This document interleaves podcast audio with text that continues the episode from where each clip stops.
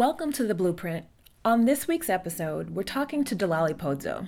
She's the co founder of We Are Onyx, a beauty educational resource and subscription business that offers online tutorials on the latest beauty techniques for women of color.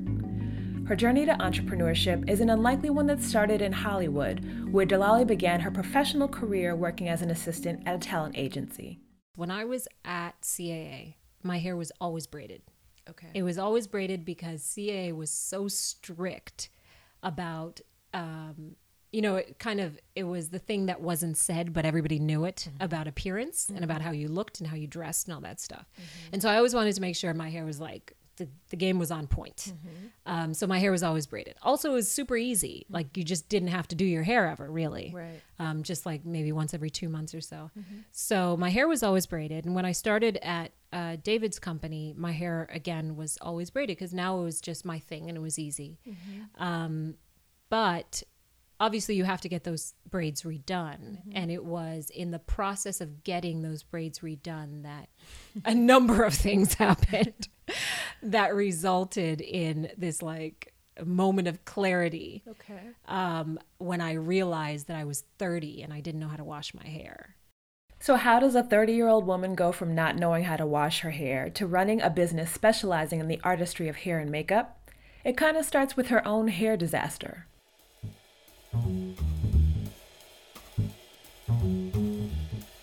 I had a hair appointment. I'd taken my braids down, first of all, on a Friday night, which took all the time in the world because they were very small.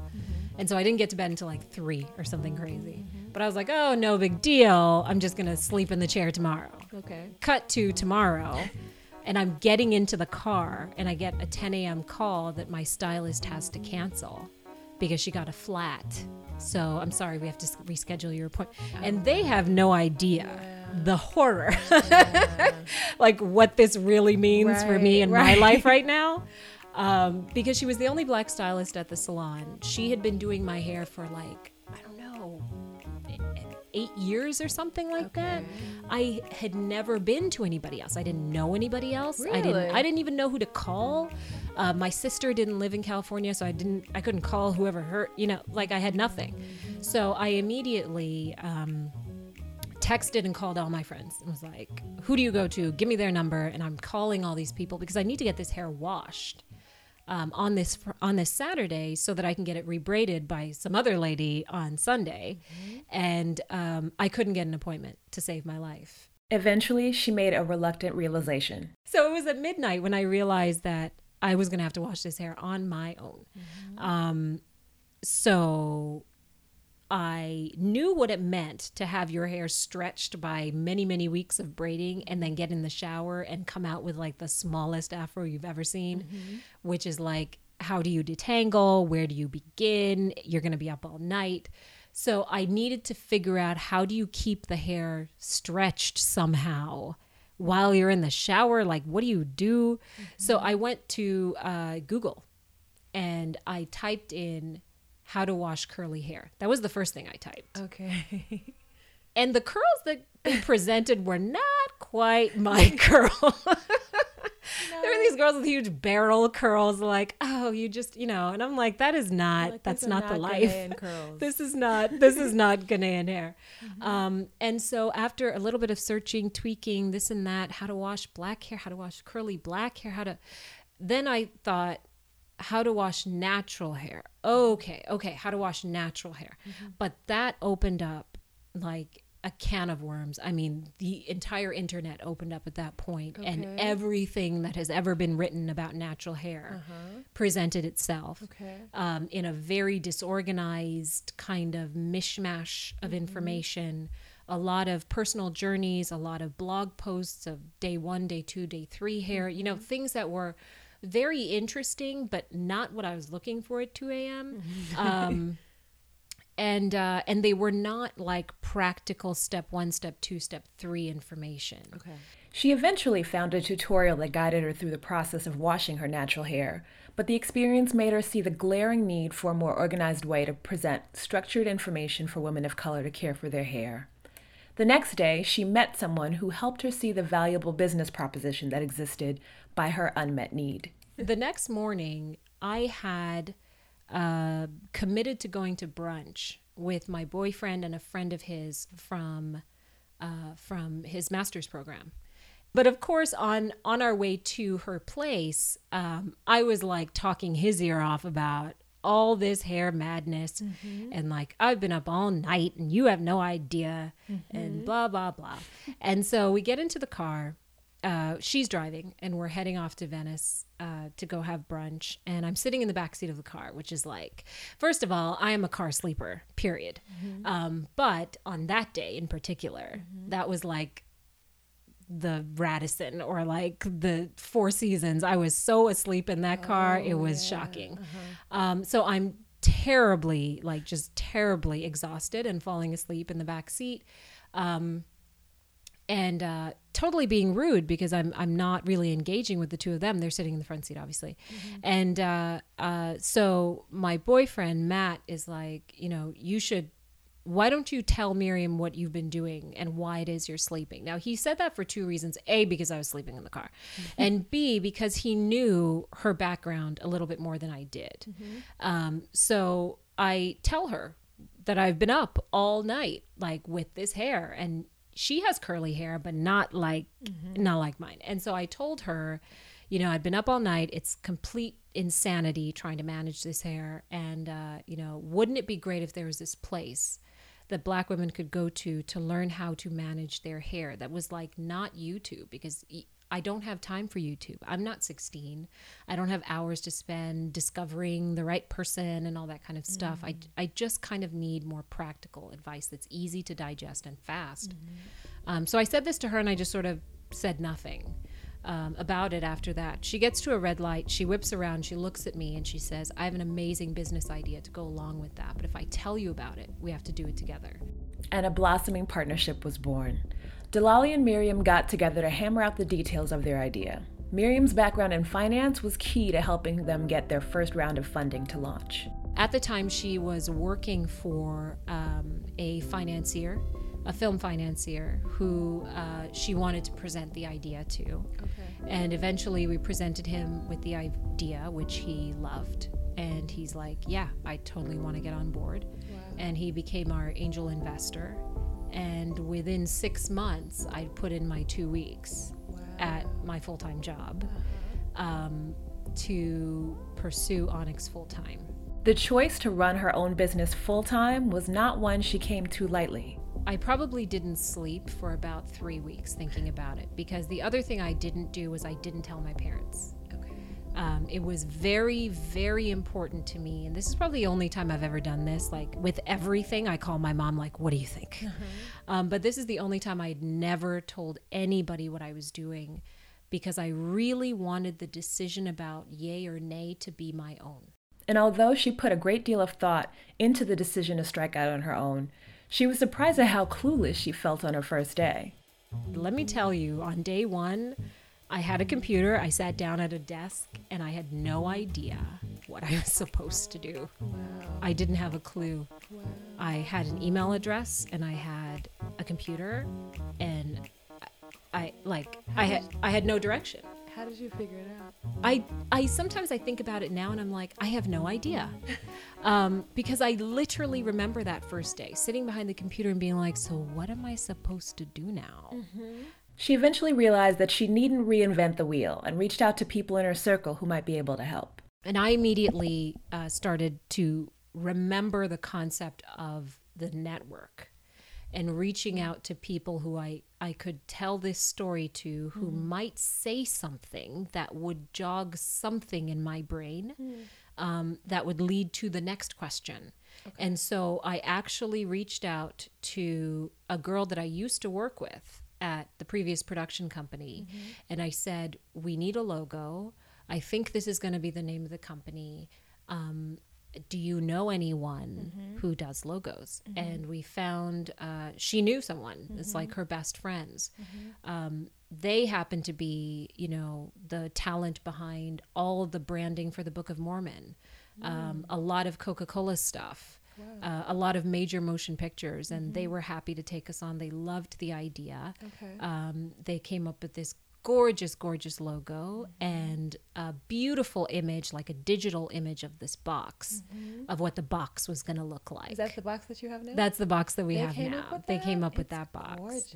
And that's all we had. we had a logo, this beautiful box. fake box that didn't really exist, and um, and like some other random key art and like our hopes and dreams. With just their logo and their mock up design of their box, they presented their concept to the who's who of beauty magazines.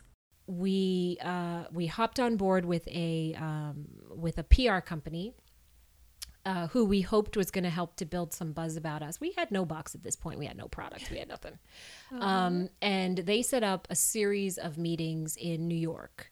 So we flew to New York um, and we sat down with editors at Elle, at Ebony, at Essence, at O Magazine, at 17, at Teen. It was super, super, super exciting.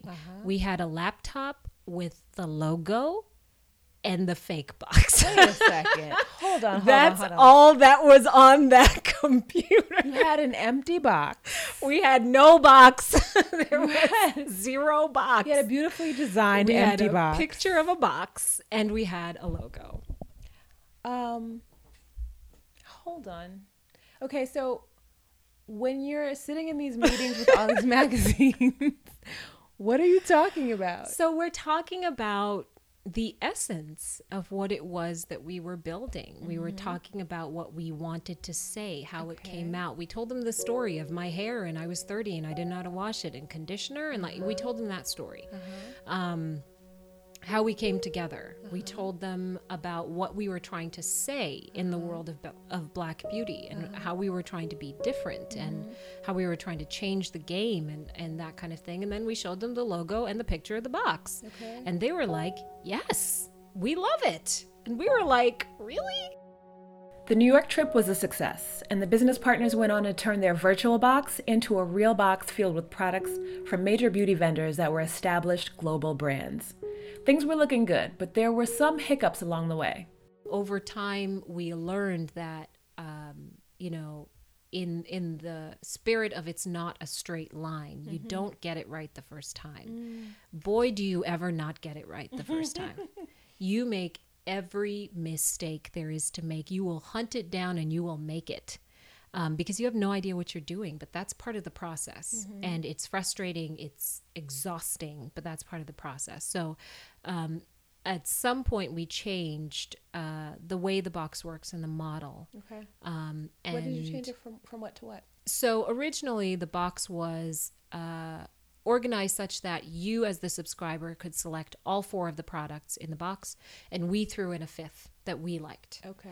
that created a scenario where we couldn't really advertise because we had no idea what you were going to pick Gotcha. so the boxes couldn't be themed you know there was there was no way to. Mm-hmm. yeah to control it or to create some kind of a um, some some message around every monthly Mm-hmm. box um, so we changed the format and we flipped it literally. So we control four and you control one. We also found that even though people say they like choice, they don't like to choose too much. Yeah, if the if the options are too wide, it's Yeah. too much. That's true. Um, but you know, if you're going off the oh, I I want to pick, I want to customize idea, you'll Mm-hmm. make the mistake and assume people want to choose everything. Right. You know, um, so uh, yeah.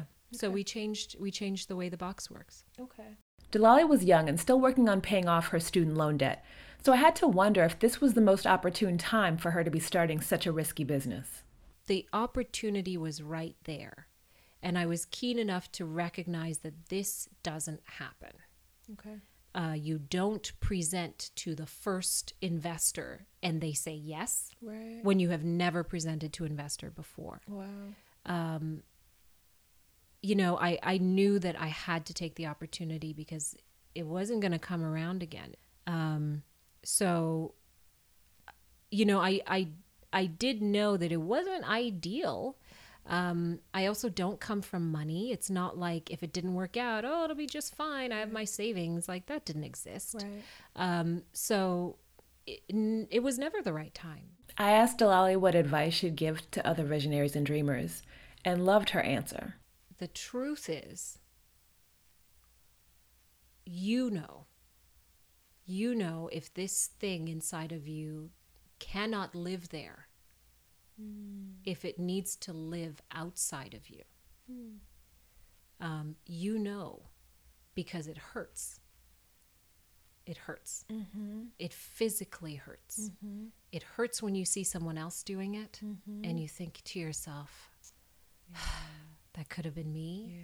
That should be me. Mm-hmm. I could do that better at least as good mm-hmm. as they're doing it. Mm-hmm. Um, you feel it. It's a very personal feeling. You just know. Um, the only advice I can give is to take a moment and listen to yourself. Um, that's a piece of advice I guess I would give to anyone about any decision, about any moment in your life. Um, listen to yourself. Mm-hmm. Listen to your body, listen to your mind, listen to your heart. Mm-hmm. Um, listen to yourself because mm-hmm. you know better mm-hmm. than anyone else. And sometimes you're going to think that you don't know better and you need to ask someone else. Mm-hmm. But if it's that important to you, take a moment and really ask yourself. Because sometimes the path is like laid out for you and you can just sort of step into it. And sometimes the path starts to lay when you decide to do it, mm. when you decide to take that chance. Mm-hmm. That's when the path starts to lay. If you think that the path is just going to be there waiting for you to make the decision, right. that's a you're wasting your time. Mm. The path doesn't it's not visible until you've said yes. Mm-hmm. So how many of you out there are faking it till you make it? What does that look like for you? I actually don't think that faking it till you make it is a bad thing. It's actually kind of necessary, and a lot of people are doing it. Let us know how it shows up for you. Click on the Contact Us tab on our website, www.blueprintshow.com. You can also tweet us at ShowMeBlueprint, or you can find us on Facebook at www.facebook.com slash blueprintshow and tell us your story. Now, if you want to make sure you never miss an episode, don't forget to subscribe to us on iTunes. We're also available on any of your favorite podcast applications. If you like us, go ahead and give us your best rating and review. That's it for this episode of The Blueprint. From myself, Chica Chukudabelu, and the Blueprint Show producer, Sonata Narcissus, we want to encourage you to keep drafting your blueprint. Tune in in two weeks where we'll hear from another visionary like yourself.